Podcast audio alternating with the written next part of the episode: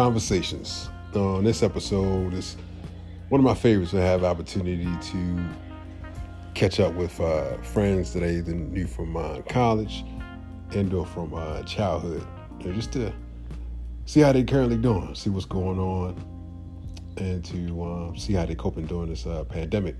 So for this particular episode, I had opportunity to catch up with um, Nikita and uh, talk about how she's doing during the pandemic, and also to see what's going on with the work she's doing within the community. So check it out. Peace.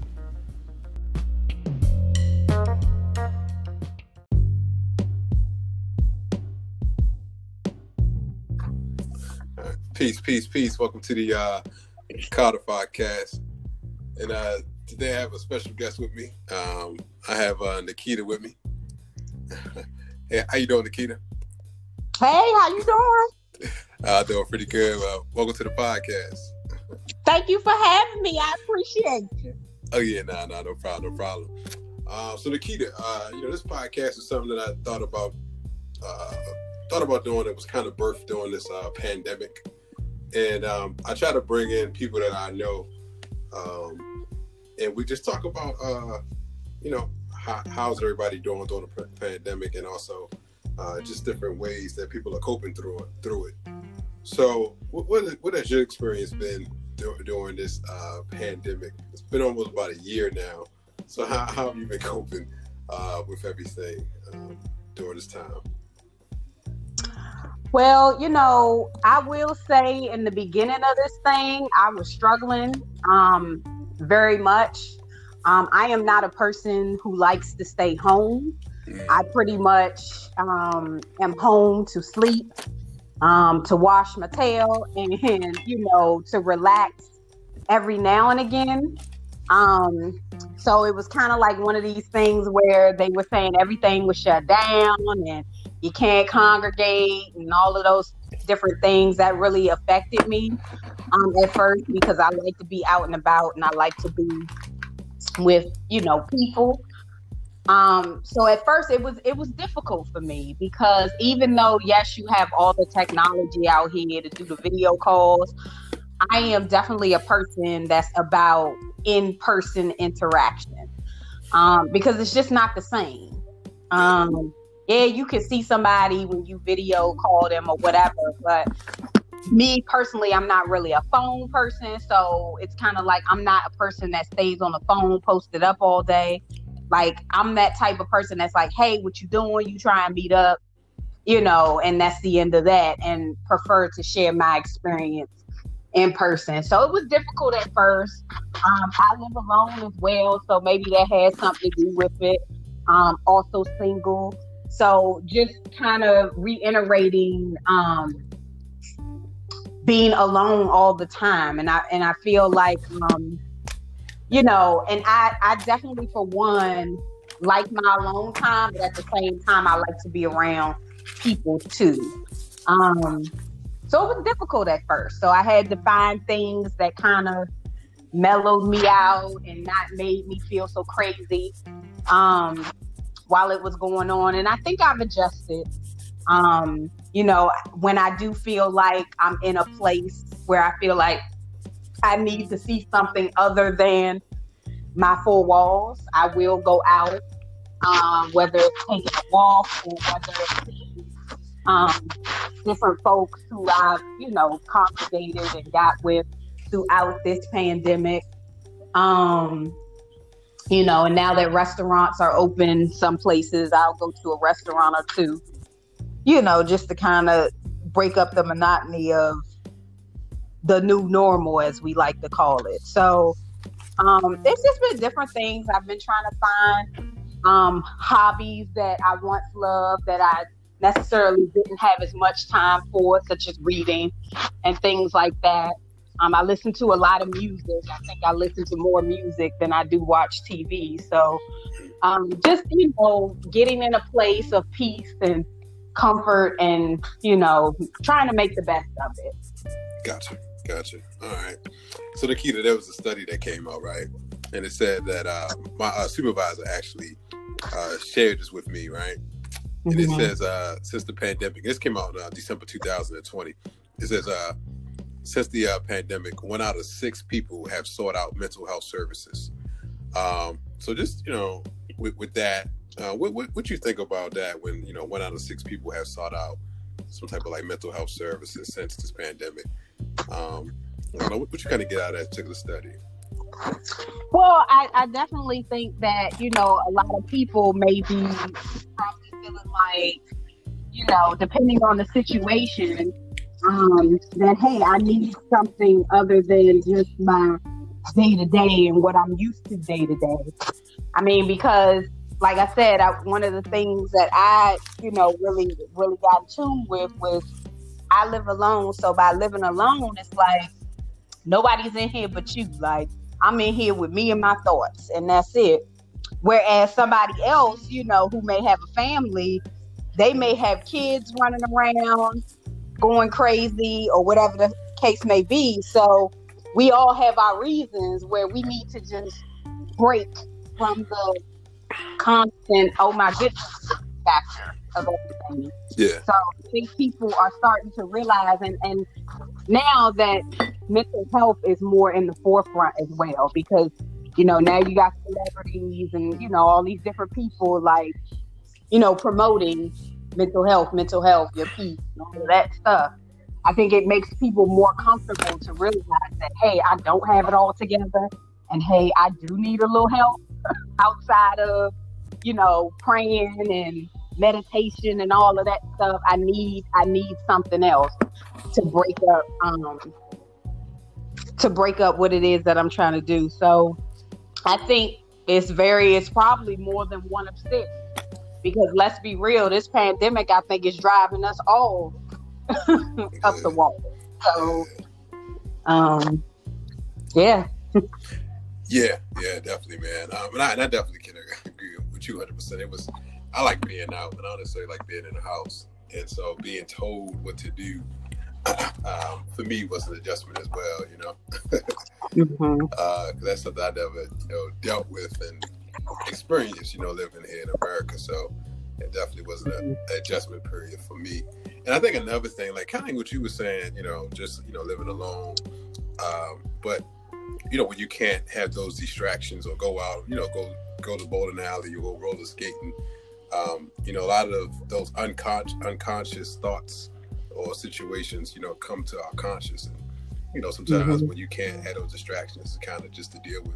It's kind of tough. Or, um, you know, to deal with those thoughts that we might have buried or not necessarily, mm-hmm. uh, you know, dealt with. So all that stuff got coming back all at once. So I can mm-hmm. definitely see how you know that could contribute to, you know, people seek, seeking out the uh, mental health um, services as well. Mm-hmm. Um, so yeah, that's good. So also, uh, Nikita, I also know that you uh, have you seen this movie uh, Judas and the Black Messiah? You seen that movie? Yes, I did. Oh, okay, okay, okay. I did a little breakdown of that. What you what you think about that movie? Did you like it? what was your thoughts? I mean, it. You know, I I was not super familiar with the Fred Hampton um, story. Yeah. I remember when I was super small, seeing Eyes on the Prize. I don't think I saw Eyes on the Prize, the second one, which is where the guy Bill was featured on. Yeah. Um, but I, I mean, you know, when I think of when I think of you know um, the concept and what happened, I mean, it happens all the time, right? Like you know, you look at people that are really trying to build community, you know, especially when you have like African Americans um, and you have other African Americans, right, that are selling you know, they've been promised X, Y, and Z, or, you know, and I feel like the government um, uses their ways of doing things to divide and, and conquer in a sense. And especially back then, because let's be real, like we all know the government was all up and involved in a lot of the demise of a lot of the great leaders of that time. Um, due to because they didn't want black people to, you know, have that way of building each other up and creating something, you know, because that would have been too much for them. And I think the system still kind of does that um, today.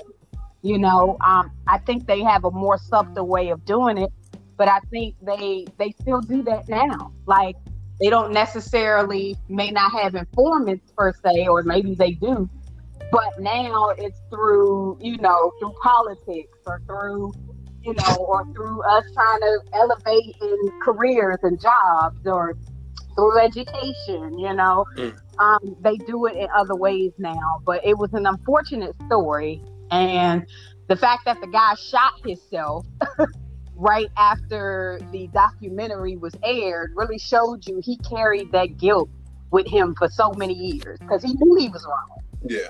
You know? Yeah. Yeah, absolutely, man. That was a, uh, and it, it, it, was so young too. I mean, I think um, uh, right. Bill, the guy William, was like 19 or 20, and then um, the gentleman Fred was about 21. Yeah. Um, so yeah, that was uh, that was definitely uh, yeah, it was real interesting, real interesting story, man. But uh, how they infiltrate the government infiltrated the uh, you know that movement, and all mm-hmm. and all Fred really was doing was just feeding you know school age. Um, you know, right. kids right. He wasn't right. He yeah. like at the end of the day, I feel like you know the Black Panther Party was labeled as this terrorist group, as this hate group but it wasn't. All they wanted to do was provide basic services to black people. That's all they wanted to do.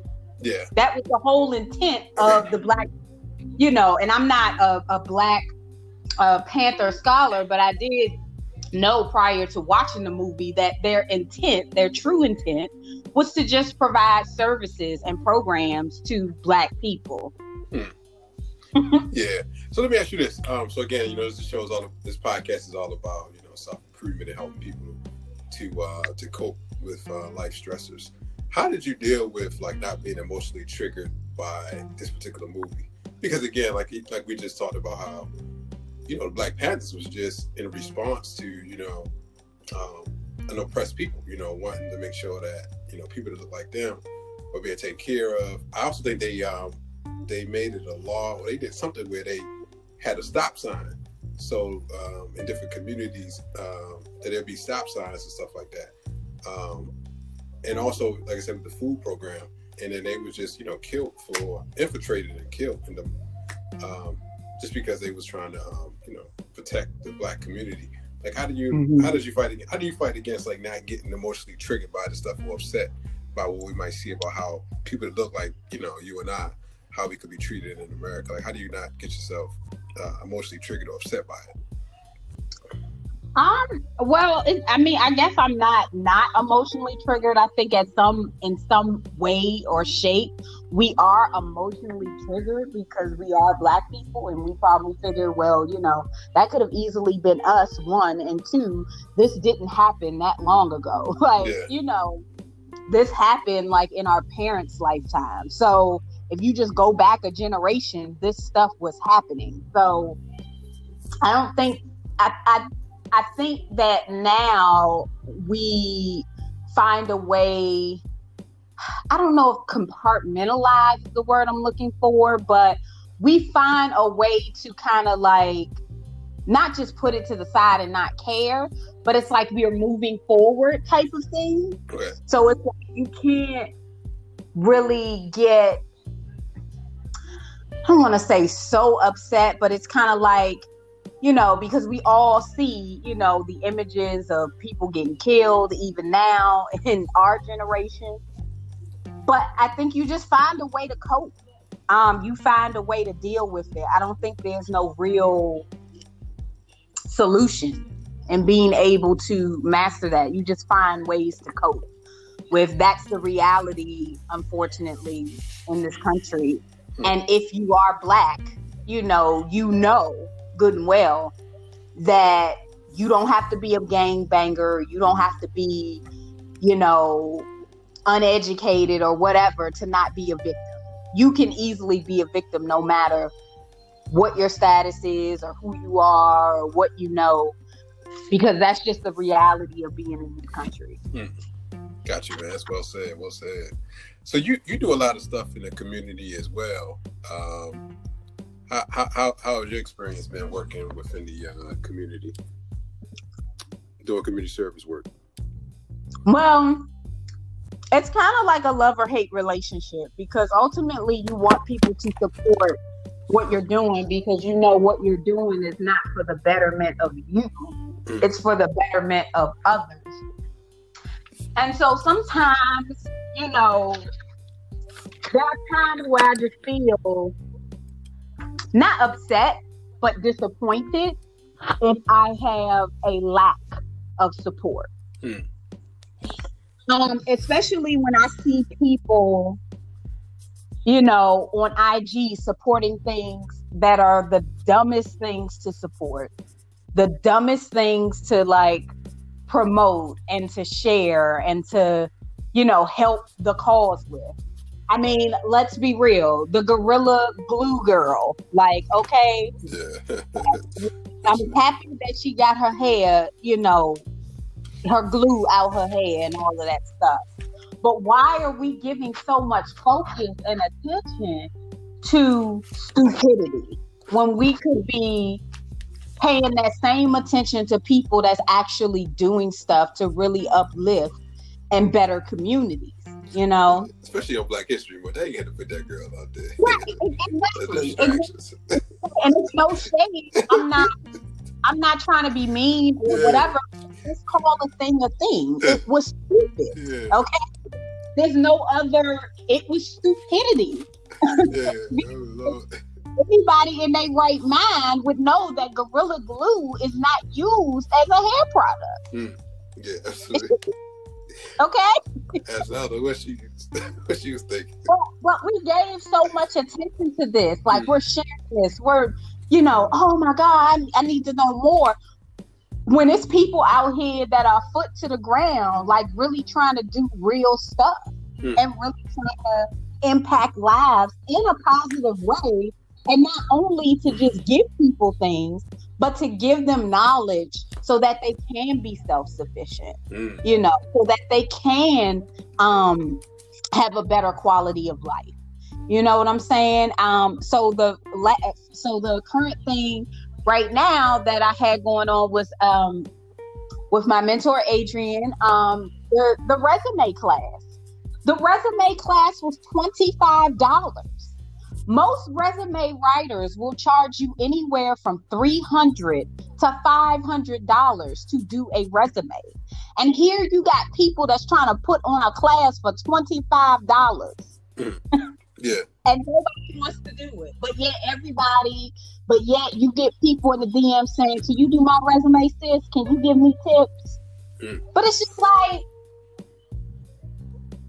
but you know, I just saw on Trayon, you know, IG, people in Southeast in Ward 8, they're standing in line for shoes. yeah, no, I saw, I saw it too. I saw it too. And I'm just like, but if we it, but if we put that same energy, yeah. Mm. While you're spending two hundred and twenty dollars for a pair of Jordans, you could be putting that into getting your resume together and getting a better job, and then you won't have to be on Section Eight. Mm-hmm. You see what I'm saying? And it's just kind of like so what frustrates me with the community sometimes is yes, the community screams, we need better services, we need people that's gonna help us out. But it's like for some, you don't even want it. Like because you want to invest your time and your money into foolishness. Mm-hmm. You know? Yeah, and, and, you know, I, I used to give, I used to do like a lot of um, uh, mentoring and a lot of uh, um, you know, giving back and you know, food food pantries and um, even um, did you know something called Kids Across America, and um, mm-hmm. even even um, doing work doing mentoring in uh, in DC, and even worked with um, you know places like some, and um, mm-hmm. even did like a, a tutoring within a community. And mm-hmm. you know, one of the things I found is like, yeah, it's kind of like it, it's yeah, you just can get burned out easily, you know, just from doing it Mm. because again, Yeah. you know, you know, you don't you don't really get that, you know, no thanks for it, and um, it's kind of like a lack of support within Mhm. within a community for it. But also, I mean, it's just kind of I ain't gonna say depressing, but it's just kind of be unfortunate because again, kind of like you said, and kind of like what the Trayon White video hi- highlighted was that, you know, I'm not talking down on nobody, but our priorities, you know, Mhm. aren't the same. And I don't know where it come from. It come from upbringing, or it could come from socialization. It could come from you know the, the music we hear. But a lot of times we're more interested in making the outside look good, but as opposed to doing stuff, uh, you know, that's help us out internally, and also stuff that can help us, uh, you know, in the future. That it seems like for whatever reason, there's a disconnect with a lot of Mhm. with working with people in the community. Um, Mhm. so yeah, I, I, I I'm definitely 100 percent with you with that. Like sometimes working with trying to do stuff with people within a community, um, Yeah. it could be it could be draining, and also it could be frustrating because again, people aren't necessarily, um, yeah, man, they don't go for what what's available and stuff, you know. Yeah. Um, and I and I guess my frustration too is when I hear people say, "Well, you don't understand because you don't have to um you don't understand the struggle and this this and this." I love when people say that to me because I'm like, I came from Ward 8 from one of the poorest of poor, like poor poor. Like, you know what I'm saying? I'm like my grandma and I were in um southeast and my grandma was on section 8 the whole time and so my thing is you don't have to make your circumstances your story Mm. right you have a choice or whatever so it's kind of like for me when i was growing up i saw the worst of the worst. I saw people struggling. I saw how people lived and whatever. And i always told myself that's this is not going to be my story. Mm. like i know that there are highly um scholared um you know psychologists and sociologists that say i'm supposed to end up here based off of you know my circumstances and i'm supposed to have this and i'm supposed to be another statistic but i refuse to accept that because i didn't want to live that way Mhm. and it was not me feeling like I was better than anybody, but I had lived it. Mm. And so I was like, this can't be this can't be all there is to life, you know. And so I made it my business to say I will never, if I can help it, be in that situation. So I'm gonna do what I have to do, you know, and that's why I feel like all of the things when it when it comes to what you're exposed to, who your friends are, places that you go. All of these things matter and how you shape the person that you want to become. Yeah, I'm, I'm a big propo- uh, proponent on that. Um, you know, exposure is everything. You know, I remember, you know, growing up in, in, in the inner city. Uh, you know, there's this thing called uh, risk risk factors and stuff like that. So, I, my opinion, a lot of, you know, black, I guess let's say black people, you know, we are when we grow up, man, we are filled with different risk factors um, that basically, you know, like living in poverty and uh, living with somebody, living with a parent who might have uh, who might have a mental health issue or substance use issue, that it or you know just being poor, it puts us at risk of you know repeating those particular behaviors. And um, there's a thing called uh, protective factors as well. That if we, you know, if we have certain amount of like supports, like let's say uh, coping skills, social supports, like you know, high self esteem, and like even though for me it was like the church, like having a church who, you know, who I can see like a pat, I can see like a pastor, I can see a um, a, fam, healthy family, or you know, like a fam, uh, a church saying, hey, they'll pray for you, or even like doing like um, uh, turkey drives or whatever, you know, giving that support, that kind of can help different people um, overcome those different risk factors and stuff. But I know that for me, man, um, when I was able to go to like places like PG County and see, uh, you know, families and different people look like me own houses and even like big houses, especially like in Marlboro, that kind of really, um, you know, spoke volumes to me to know that you know it's more to life than what I see within you know my, my surroundings. You know, and like mm-hmm. um, yeah, that exposure really really helped out a lot because yeah, if you can't see it or you know, it's one thing about hearing about it, but just to be able to just see it and to see mm-hmm. it, see it be played out by people that might look like you, or just to even just see that it exists can motivate you know someone, and it definitely did it you know for me as well to say, okay, look, I don't necessarily have to do the things that I might see other people doing. If I want to live a better life or different life, I can do it because I've seen it, um, you know, being done um, from other people and stuff. So, yeah, I definitely 100 agree with that, man. That you know, that exposure, you know, get getting out, you know, getting your kids out or your, you know, your cousins out, or if you have any, um, you know, goddaughters or godsons, you know, getting them out of their community, different environments to see different different things, to expose them to it is um mm-hmm. yeah definitely uh definitely key man and um yeah man you know this this I mean, this generation man it, it's it's challenging again kind of what we talked about because it, people aren't necessarily taking the initiative to make you know to make things happen or even taking advantage of the different resources that's out here uh, for them and i think it's definitely mm-hmm. you know definitely um sad and um and uh, i think it speaks speaks volumes to you know to the to the future um, so do you think do you think like um like that's your passion, I guess, like giving back to the community and stuff? Oh yeah, it definitely is um a passion of mine. I always said if I became super rich, you know, that I my thing would probably be um, fundraising and and philanthropy.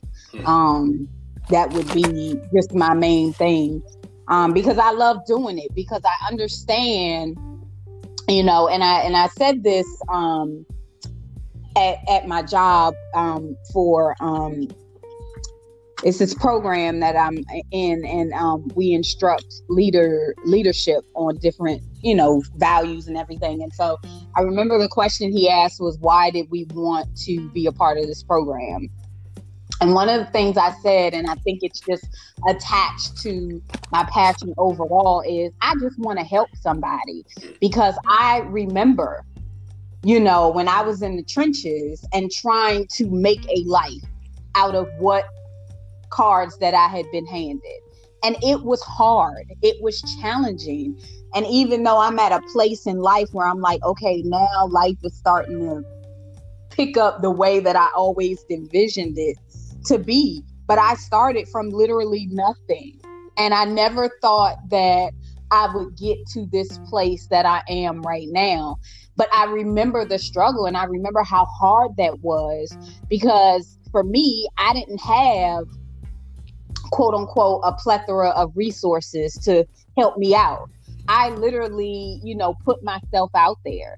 When I meet people, I would latch on to them. If they saw potential in me, I latched on to them and I and I listened, right? When they were giving me advice, Nikita, you should do this versus that, or it may be helpful for you to do that. Like I, I took on to that because I didn't have mentors growing up. I didn't have, you know, fancy programs to help me elevate. You know, I had to figure it out um, myself. And so it was kind of like one of those things where, you know, if you have someone that can give you the tools you know, I mean, use your resources, right? like because it's hard trying to get out here in the world, put putting yourself out there and trying to gather everything for yourself when you got here a group of people that can provide all the resources, you know, that you need. And they're just like, here.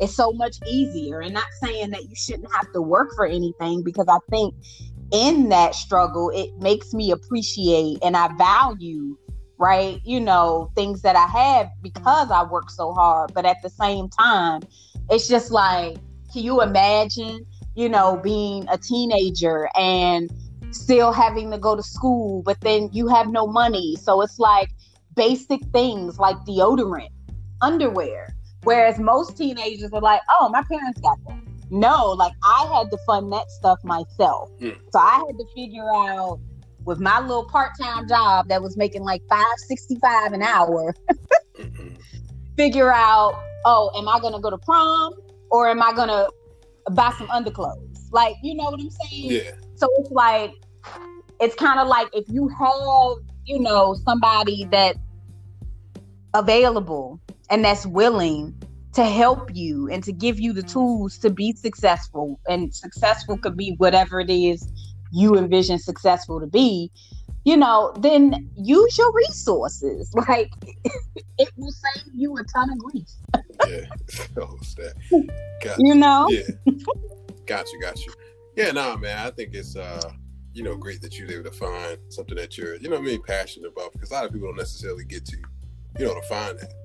Um, mm-hmm. You know, for whatever whatever reason, it you know, just could be life circumstances, or you know, they just don't, you know, for whatever reason, don't necessarily, uh, you know, find it. But I think that's, uh, you know, definitely awesome. Um, but we want to uh, go ahead and uh, wrap up. Is there anything else you want to, uh, you know, share with the listening audience before we before we uh, before we leave? No, I think this was a great conversation. Got you, man. All right, Nikita, thanks for coming on. All right. Thank you.